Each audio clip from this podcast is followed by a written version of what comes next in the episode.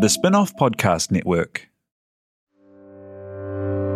When the Facts Change is brought to you by the Spinoff Podcast Network in partnership with KiwiBank, the bank for Kiwi looking to get ahead in business and in life. A bank that delivers expertise and banking know how, smart advice for business owners wanting to invest, grow their business, or diversify. A bank that adapts with technology through the lens of its people and customers. It is a bank with heart that is driven by its purpose. Kiwi making Kiwi better off. Big decisions are hard, particularly when it means you have to give up something now with the hope of getting something good off, far off into the future. Or, more importantly, avoiding a really big cost far off into the future. It's hard because, as humans, we tend to overvalue the thing we have right now. It's called the endowment effect. It means we fight much harder to hold on to what we've got than giving it up or having to hope that we'll get something in the future. It's a classic problem in economics and in politics. It means that we tend to favour the status quo and we tend not to invest in the future. And that's a real problem because right now, with climate change, housing affordability, child poverty, all of the mental health and obesity problems we have right now, those decisions mean some pain now for benefits in the future. So, how do we try to overcome this endowment effect, this status quo bias that society's decision makers have? Think, for example, about a car and the petrol you use in that car now and dealing with climate change. For example, if you really wanted to ensure that we reduced our climate emissions, you'd put up the price of petrol a lot, you'd put up the price of cars a lot, and the price of driving on streets a lot through congestion charges. And you'd use that money to invest in public transport or cycleways or pathways or replanting roads with trees, making sure that we can walk around so that we're healthier. So we're not breathing in quite so many particulates. And so in the end, not only do we have less warming of the planet and all sorts of nasty greeblies in the air, but we have more trees, healthier bodies, all of that good stuff. We know it's there, but it's quite hard to make that decision, particularly when we're sort of uncertain about whether this could actually happen. There's lots of variables, and the further off you go into the future, the more uncertain you are about those benefits. And one of the ways to look at this problem is to understand cost benefit analysis, which governments have to make uh, all the time and lots of businesses, where they have to work out what are the costs and the benefits of this decision today and the year after that and the year after that? And how do we try to discount away the value today of these costs and benefits over the future years? Well, the way to do it is to use what they call a discount rate. And in government terms, for these big decisions on climate change and the likes, it's called a social discount rate. And what it means is that when someone's making a decision about, for example, putting up the cost of petrol in cars, they put a high value on today's costs and today's benefit. And then they slightly reduce that as we go through the years. And the way they do it is with a discount rate. So if you think of it like a bar chart, you slice the top off one year, you slice off even more the next year, and by the time you get to six or seven years, you've got nothing left. And of course, the higher the discount rate, and often it's compared to a percentage like an interest rate, the quicker you get to virtually nothing. And then you stack all those remaining bars on top of each other, the costs and the benefits, to work out what the present value is now. And hopefully, you come up with a number, a present value, which is higher for the benefits than it is for the costs. So that discount rate really matters. Now, why am I talking about it this week? Well, this week we got the half yearly economic and fiscal update from the government. But we also this week got a report from the Parliamentary Commissioner for the Environment, Simon Upton, in which he essentially called out the entire structure of the way that we make these decisions in New Zealand government for the last 30 years because we've used discount rates which have been remarkably high and much higher than in other places. And that meant that when we did the numbers on any investment in the future, we very quickly whittled away both the costs and the benefits of that decision over time. And what it meant is that it sort of didn't make sense to invest in anything that was going to last more than about 10 years. Now we know with climate change and housing affordability and child poverty that uh, most of these investments will last 50, 100, even longer years into the future. Because, of course, generations of poverty are going to generate increasingly large generations of welfare and justice and health costs. And the same with housing affordability. As people become more disconnected from each other, the housing quality falls, people become more stressed, and all sorts of cascading effects through our society by not solving this problem. But if, when you do your analysis, you actually don't care what happens 20, 30 years out, then you don't make those right decisions. You don't invest in infrastructure. And that's the story of New Zealand. For the last 30 years, we have not invested in nearly enough in our health and our education and our transport and our housing infrastructure, in part because our discount rates were way too high. This is borne out in the decisions the government took this week to essentially use the windfall benefits from strong growth to repay debt rather than to invest it in infrastructure. And if you're wondering, uh, that doesn't sound like what you heard on the news, well, just an extra $4 billion was added to the capital spend plans for the government. And even though it's increasing its budget allowance for spending, it's meant that actually we're going to have a budget surplus two years earlier than expected. This is a problem for not just New Zealand, but the rest of the world. How do we make the right decision by not just our kids, but our grandkids and their kids when we think that the value of costs and benefits two, three, four years out are much lower than the loss that we're going to suffer right now. It's a problem we have to get over. And it's one we talk about this week on When the Facts Change. I talked to Simon Upton about this structural flaw he's pointed out in the way the government makes decisions, particularly around the environment and long term effects. And then I talked to Jess Berentson-Shaw, who is uh, an analyst who's done lots of these cost benefit analyses inside the public sector and talks about the way those decision makers, those advisors, are frozen in time, risk averse to the point of not wanting to change anything, in part because they've been taught to discount the future.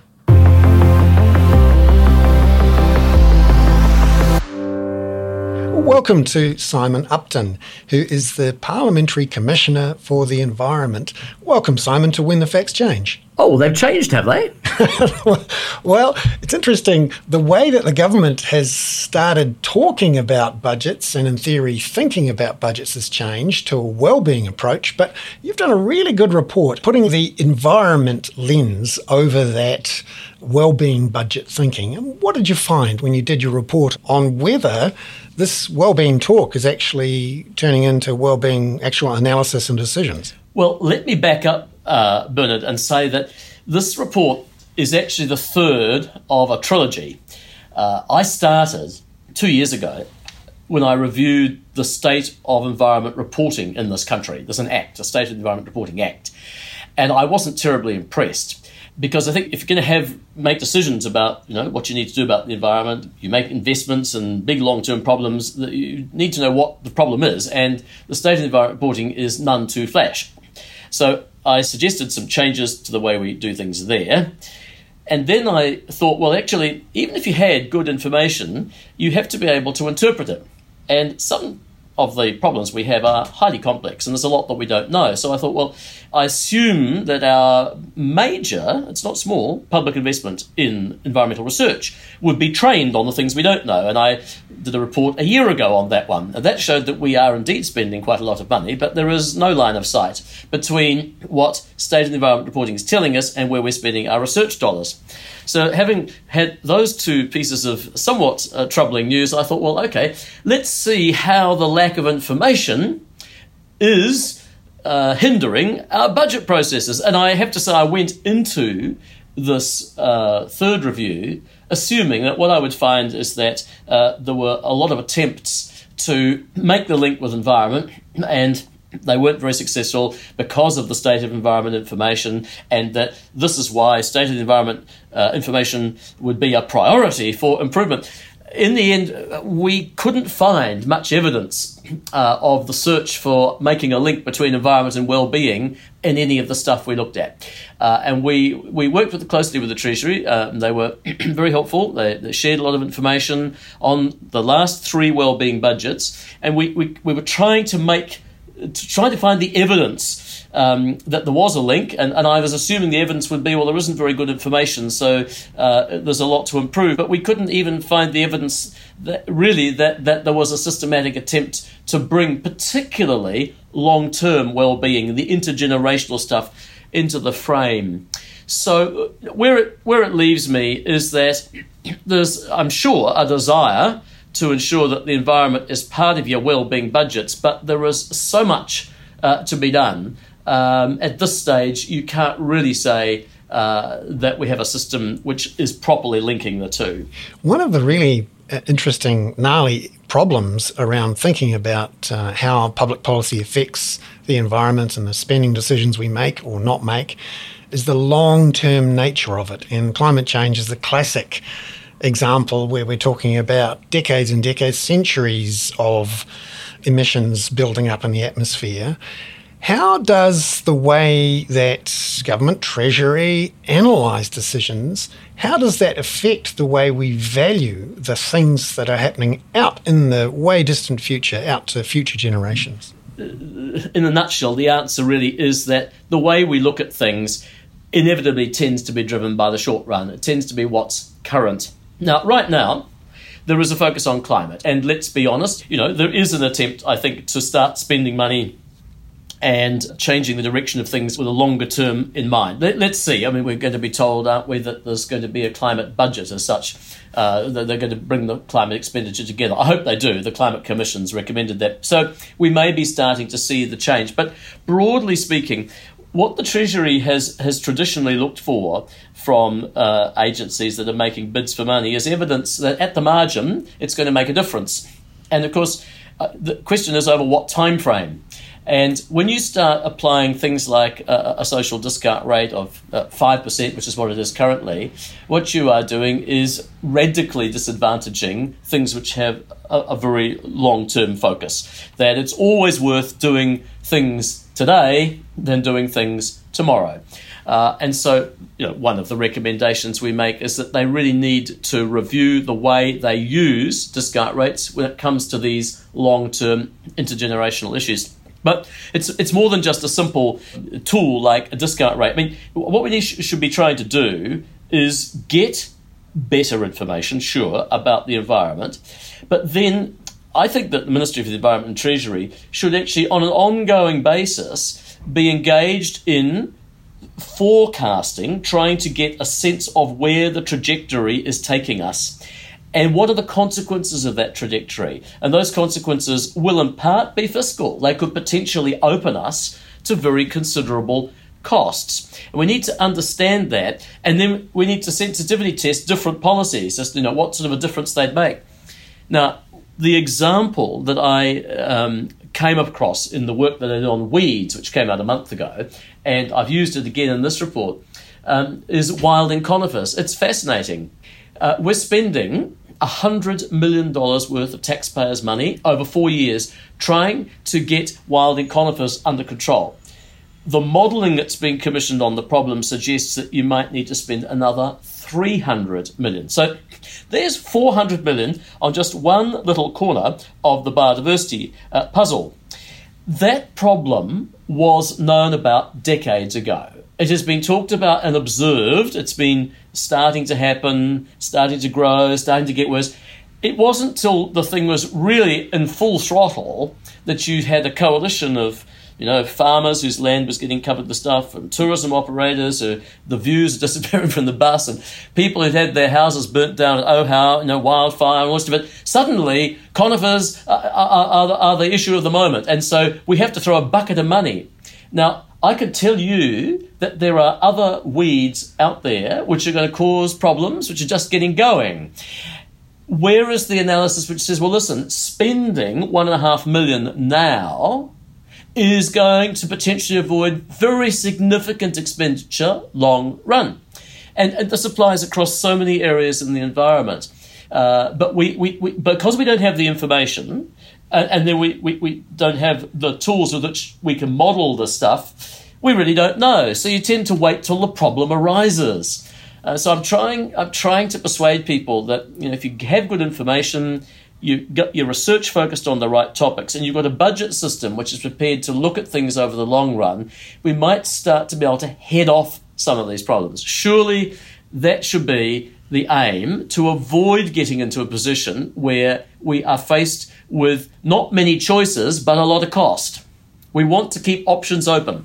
Now, one of your recommendations is to look at lowering the social discount rate applied when Treasury and other um, departments do cost benefit analysis. And the best example, and it was great that you picked it out, was the Stern report into the potential costs and benefits of uh, addressing climate change, where the Stern report used a much lower discount rate, not the 5% that Treasury uses on most projects, but more like, I think it was 1.3%. Can you sort of tease out how, how that changes the equations on climate change if you use a lower social discount rate? Well, well, as I said before, if you if you use a lower social discount rate, the numbers tell you uh, that it's going to be worth doing more um, today than delaying. But currently, the sorts of values that we use tell you that it's not worth doing that. I mean, uh, at the time, Stern's uh, conclusions were uh, a bit contentious, but I think these days he might even suggest that they were still conservative, what, what he'd been proposing. There's a special section of the report in which we uh, go into this in some detail, and, and, I think your listeners might be really interested in reading it. In fact, if they want to go to the online version, says he looking through the pages, it starts at page 111 and it goes through to page 119, uh, page 120. It's worth having a look, but we've, we've actually looked at how our use of discount rates um, uh, compares with other countries, and you know uh, we, we're using a higher rate than the United Kingdom. Um, the United Kingdom, where, where it's looking at a, a, horizon of, say, 76 to 125 years, the UK uses 2.5. Beyond that, they use 2. Anything over 200 years, 1.5. No, uh, whether or not those are the right values, they, they've actually got rates with longer and longer time horizons in mind so that you don't discount those very long things. Uh, same thing with France, uh, Norway, Netherlands. Um, we really don't give any guidance on long term discount rates at all. And so uh, the result is that we are uh, almost as a, as a matter of course mechanically discounting the pros uh, the, the, future. Now, I think the government would say, I think the Treasury would say, look, hold on, hold on, we're not, we're not monolithic about this. We don't only have to rely on that. Fine. Uh, I'm sure that is the case. But if that is the case, I think they should be uh, explicit I mean, I think we're entitled to know when would you depart from the 5% discount rate that you're operating? Because that is a normative decision. I, I, think the, the decision to give more weight to the future than the present is ultimately, this is not an economistic issue, a, a mathematical issue, it's a normative issue.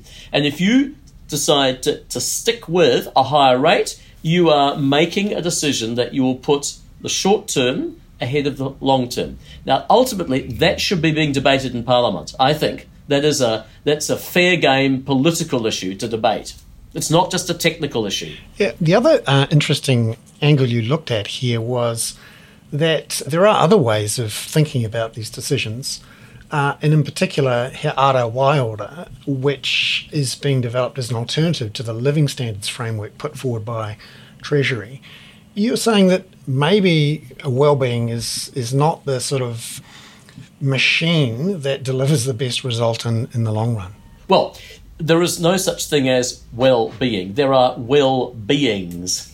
There are different views. I mean, these are these can be cultural views. Uh, and and indeed, we spent quite a lot of time in the report trying to understand how Maori see well-being. Uh, and in fact, again, in my introduction, I really urge readers to take a look at the, the excellent essay that John Reid from uh, Canterbury University, uh, he wrote a piece on how uh, Maori well-being ethics might or might not relate to what the Treasury is using with its living standards framework and the way the government conceives of well-being. Uh, and, and, they are in conflict, and it's not for the Parliamentary Commission of the Environment to solve that. But the, the idea that you can alight on a single definition of well-being may be very, very challenging. Um, so the question is do you have to reach closure on that to do something? We know we have a series of environmental challenges which are multi generational, which in some cases involve tipping points, which will take us into, they're irreversible. They'll take us into a different, a different territory. Uh, so rather than having a debate about the contribution to well-being, shouldn't we just get on in the meantime while we're having that debate and start solving some of these issues. I mean, that again, it, to give the Treasury its due, it has sought to try to understand this from other viewpoints. It just hasn't been landed. The tipping points issue is really interesting as well because the way that we have traditionally looked at the costs and benefits of decisions is sort of straight line. But as you point out, and as we've seen with the climate change debate, uh, tipping points matter. And actually, you have to think about those sort of tipping points, grey swans, black swans, when you are trying to understand and make decisions that have long term implications. Yes, indeed. And that should be an essential part of the informational uh, toolkit available to decision makers. Um, they should be aware that some of these things, some of the resources we're talking about, are not substitutable, for instance. And it's and it's not easy territory, Bernard. I, I, I don't think the idea would be correct that you could simply send a, a, bundle of boffins out and they'll after a few years come back and give you some precise numbers on these are these are the tipping points it's not like that i mean the, the environment you know happens at so many different scales. Globally science and policy has tried to say 1.5 degrees is as far as we can afford to go beyond that this tipping point. That's sort of real global global global level stuff. At the level of a lake in New Zealand, the tipping point between where it goes from being oligotrophic to eutrophic, uh, that can be a, quite a precise thing. You mustn't let the phosphorus and nitrogen go beyond a certain point. You know? So there's what the tipping points are depends on scale, depends on the issue. So uh, it's not a nirvana to say, oh, look, if we just had some tipping points, we, we could sort of stay on the right side of the line. It's complicated stuff. Uh, and I'm, I'm, I'm just saying this because I don't want anyone to think there's a naive scientific sort of answer waiting to be had if we just had some better numbers. At the end of the day, you are inevitably making value judgments about what options you leave to future generations. What the budget process should be able to do is to give us some transparency about how those we've elected are making those trade offs. Uh, currently, that's very opaque. Because sometimes that's quite convenient for politicians when they don't have the information in front of them. because then then they can say, "Well, I didn't know," yes. and also others looking on the decision can't uh, really point to a particular piece of information to say, actually, that's the wrong decision. Look over there. And and, I, and, and, and interested you say that because uh, this is where I think the world's changed. I grew up in a world uh, where I can recall my father repeatedly saying, "What you don't know can't hurt you." no, a, and and and these days. I just keep saying to people, what you don't know almost certainly will hurt you. This is, this has been our experience, but that's there's a cult, there's a massive sort of cultural um, and civilizational shift that what you didn't know, look, just get on and you know get on with it. Don't worry about it. That was very much the world we're in.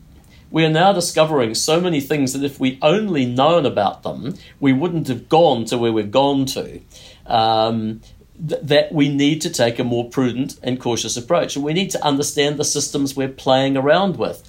We don't, uh, in many cases. Uh, so that and that takes you back to the research budget. You know, I think uh, uh, we need to ensure that we are spending what needs to be spent on research in a way that actually helps us unlock the knowledge we need to then monitor the environment to know how to stay away from those danger points. In many cases, we don't.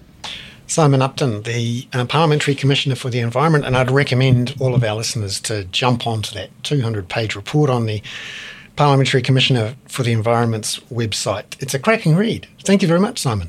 Thank you.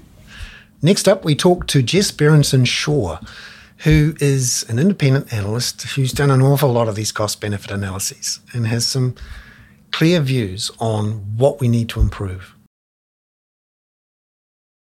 When the Facts Change is brought to you in partnership with KiwiBank to help you understand the issues affecting the economy. And that's what their team of experts is here to do too.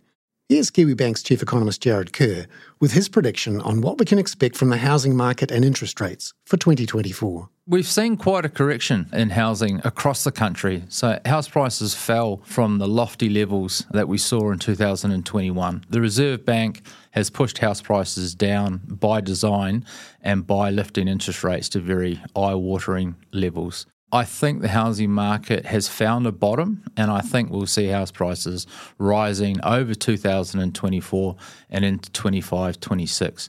The housing market will be better balanced. We have seen a, a, surge in migrants, which is adding demand to the housing market. And I think we'll see house prices naturally lift on the back of that surge in migration and uh, hopefully an easing in interest rates later on. Visit kiwibank.co.nz to stay up to date with detailed economic analysis and forecasts from Jarrod and other KiwiBank experts. They take big issues from both here and overseas and make them relevant to Kiwi businesses. Ready to rediscover the joys of cycling? With over 300 kilometres of cycle paths across Tamaki Makaurau, jumping on your bike and going for a ride is such a fun way to discover the city from a different perspective. Cycling is getting more and more popular across Auckland, so now's a great time to join the hype and give cycling a go. Head to at.govt forward slash cycling to find your nearest cycleway today. Are you making the most of your KiwiSaver investment? Generate is an award winning KiwiSaver provider with a track record of strong long term performance. Making a smart decision now could add tens of thousands of dollars by the time you reach retirement. Book a no obligation chat with a Generate KiwiSaver advisor today at generatekiwisaver.co.nz slash get advice. A copy of the product disclosure statement is available at generatekiwisaver.co.nz. The issuer of the scheme is Generate Investment Management Limited, and of course, past performance does not guarantee future returns. Well, kia ora, and welcome to Jess Berentson-Shaw from the workshop in Wellington. Uh, Jess, you've spent a lot of time looking through all sorts of accounts and business cases that fly around the government. What do those processes within the government sort of force decision makers to do around short term versus long term spending and thinking about costs? Yeah, well, that's an interesting question, right? And I come at that question from a position of thinking about the role of the public service and government as being about building well-being both now and into the future and that's a really wide term but for me that means ensuring that all our communities are getting what they need but also that the environment that supports us our kind of our biosphere is going to actually continue to be able to support us into the future. So that's the lens that I bring to looking at um, how decisions are made. And one of the reflections that I have is at the moment, our systems do not allow us to make decisions that prioritize those things very well. So there's a lot of talk about well-being budgets, and the Treasury has a living standards framework in which it thinks about things like social capital and natural capital.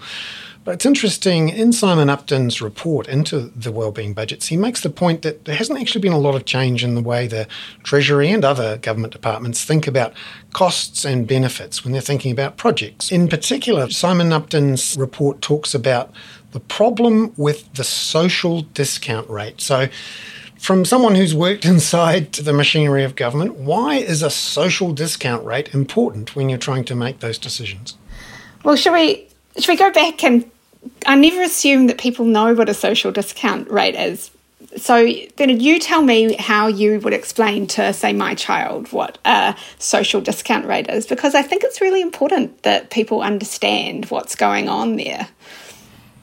So my understanding is that when Treasury looks down at all of the costs and the benefits over the next 10, 20, 30 years of a project or a particular type of spending, they look at the returns coming in year after year, and then as they go out year three, year four, year five, they essentially slice more and more of the benefits off to account for the fact that there is less value now in the returns coming further and further out. And the higher and higher the social discount rate is, the more they slice and slice and slice off the returns. So by the time you get out 10, 20 years, if you have a high discount rate, then there's basically no value in anything that's being generated positively out 10, 15 years. So what it means is that you essentially are forced to think mostly about spending in the short term because your models tell you there's sort of no point in investing in the long run which is interesting because I don't think that my 12 year old would agree that there's no point about thinking about what her life and her peers' life and the environment that they live in is going to be like in 30 years' time. And I think what you're showing us is that the assumptions that underpin a lot of the decision making are really set in this very old fashioned and, and frankly incorrect way of thinking about how we live in our world and how we are connected to it and what matters as well. So, you have a system of making decisions which says that the future doesn't matter. It doesn't matter as much as the money that we have now. And if you dig right down underneath that, you know, what are the stories and mythologies and assumptions that are driving that are so um, kind of, I guess, abhorrent really to what matters to humans? So we have a system that is kind of, in a way, not human, which is hilarious and incredibly depressing. Because we've got these big intergenerational issues ahead of us climate change, housing affordability, child poverty diabetes, all of these things where you can be fairly clear about the costs that are building up out there, and you know they're not going to get smaller. These are things that um, you can see in the distance, and if you changed some spending here and there, you might actually get a benefit. But because you've got, let's say, a 5% or a 6% discount rate, it means you don't make that decision because out 10, 15, 20 years' time, once that one year old is 21, it actually doesn't mean anything in, the, in what they call the CBAX, which means cost benefit analysis. X, our uh, system they use. Which it, what it suggests to us, and I suspect what it suggests to people listening, is that that tool is no longer fit for purpose. That facing the kind of current big problems that we have in the world and needing the kind of changes that would make the big difference, the tool that we're using is not helping us anymore.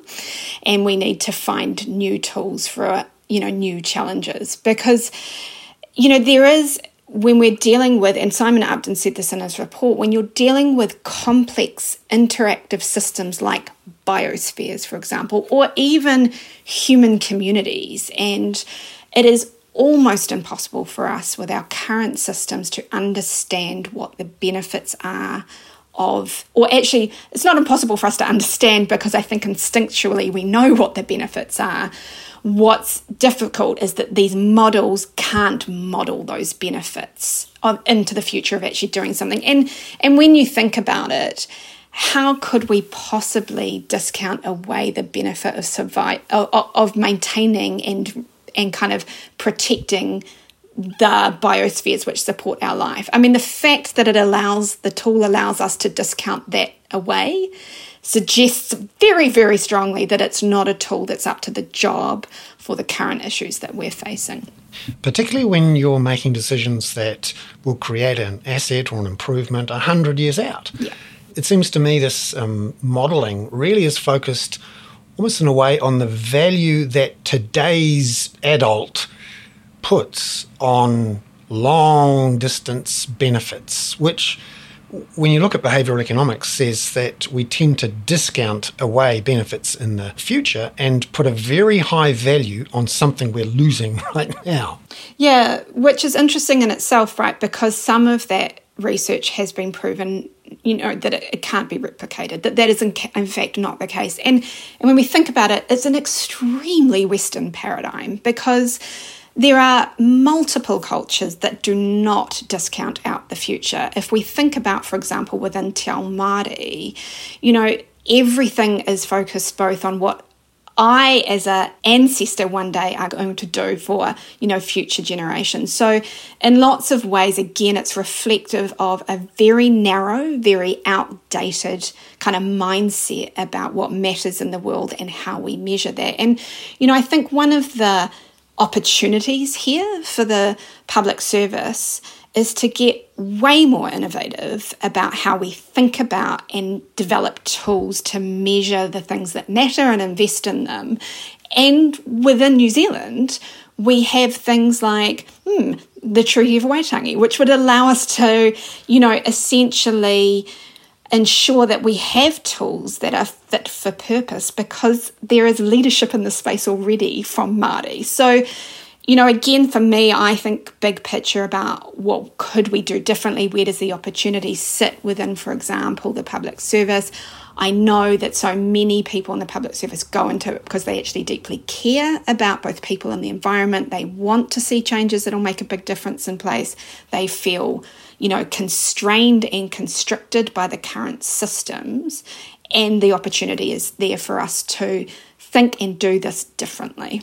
As someone who's looked at a lot of cost benefit uh, analysis of, of social spending, health spending, why do you think we've got to this this point where there's a real skepticism about new spending and spending that has a I suppose you could call it a hard to measure benefit further and further out?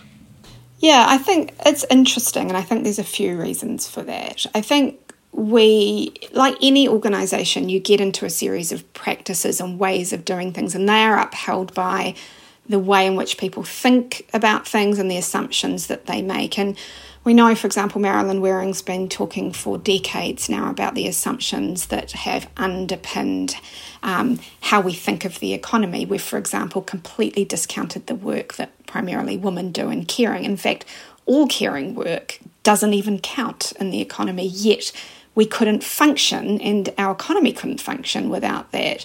She's talked increasingly about the the kind of the the disappearing of the environment within those models as well. And once those assumptions are built in that these things don't matter, that they don't count, uh, that we can't account for them somehow, then they just become part of the mindset and culture, and people don't even see that we haven't included them. And so you have a system that's built up around protecting the current system you also have people whose mindsets are in place around c- protecting the current system because for some people change can be hard. And simon upton said it himself in that report you know he said i you know big transformative change is hard so i'm only recommending small change. And you know what i would say is that um, innovation is exciting. And you know taking opportunity um, and using um, all the potential that exists in the public service in ways that um, are creative and um, would help us think differently and act differently is actually it's not something to be frightened of. And i think that's what he was saying that it's something we should be frightened of. And it's not. So i think there is again a mindset that you know, just small tweaks around the edges are just fine for now. So I think that holds us in place as well. We, as a result, I think what we have in the public service is perhaps. Um, while there are lots of people who are enthusiastic and care about big changes, they find it hard to operate in that space. Um, they, there aren't structures and systems in the place to really embrace their way of thinking and to to use it in different ways. So they often end up leaving. Um, and I think it, what we've had is, you know, probably thirty years of the hollowing out of the real um, kind of innovative. Um, new thinking. Uh, you know, in other countries and other jurisdictions, for example, in the UK, we see a lot more um, both entities related to government and funded by government, and in fact within government that are interested in innovation, development, and new thinking than we do in New Zealand. And I can't help but think partly that's because of what happened here in the 80s um, is we're now fearful of, of change in some ways. Just to finish off, uh, one of the interesting things in the report was this idea of tipping points, and we it's clear in our um, thinking about climate change that it's, it's quite possible we could have tipping points for the climate, but uh, that is also r- just not accounted for in the way that we make these decisions. How how should um, uh, government think about these tipping points? Not just the environmental ones, but the social ones. You know. Um, things don't change at all much, and then they change real fast. Never rains, it pours, right? Um, yeah, and I think it's very so people have a lot of, um, I guess, bias that stops them from thinking that everything that you have predicted and that your people are telling you is going to happen will happen. We have it's a protective mindset, I guess, and and you see that you know, in disaster planning, but you also see it in failing to plan for a pandemic, for example, which did inevitably come like the experts said that it would. Um, and so there, there is this space which is how do you create a space for more risk taking? How do you create a space in which risk is allowed? And I, I don't simply blame people in the public service for this. You know, th- there are strong incentives to not take risk from both outside and um, people in media, but also from government ministers because of the political cycles. That doesn't mean that we shouldn't create a space for risk to happen because you know, we're at a space now where we actually need to do all of the things. Some of those things will not be cost effective, some of those things will not work out, and many of them will fail.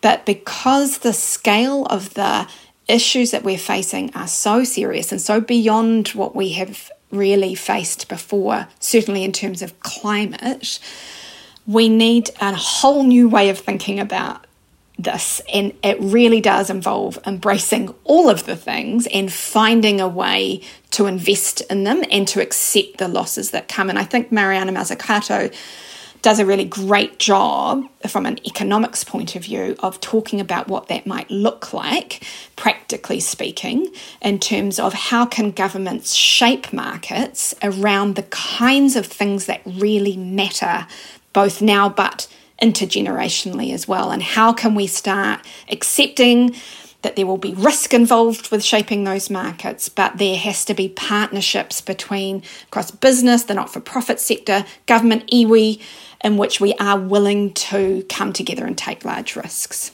Jess Berentson-Shaw from the workshop. Thank you so much. I'll, I'll let you get on with the job of convincing a bunch of risk averse people to take risks. Kia ora. When the Facts Change was brought to you by the Spin Off Podcast Network, together with KiwiBank.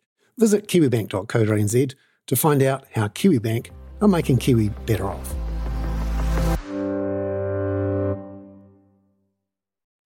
Kia ora e te iwi, Te Aihe Butler here, podcast manager at The Spinoff. If you enjoy listening to our podcasts, consider supporting our mahi by signing up to become a spin-off member at thespinoff.co.nz slash donate. The Spinoff Podcast Network.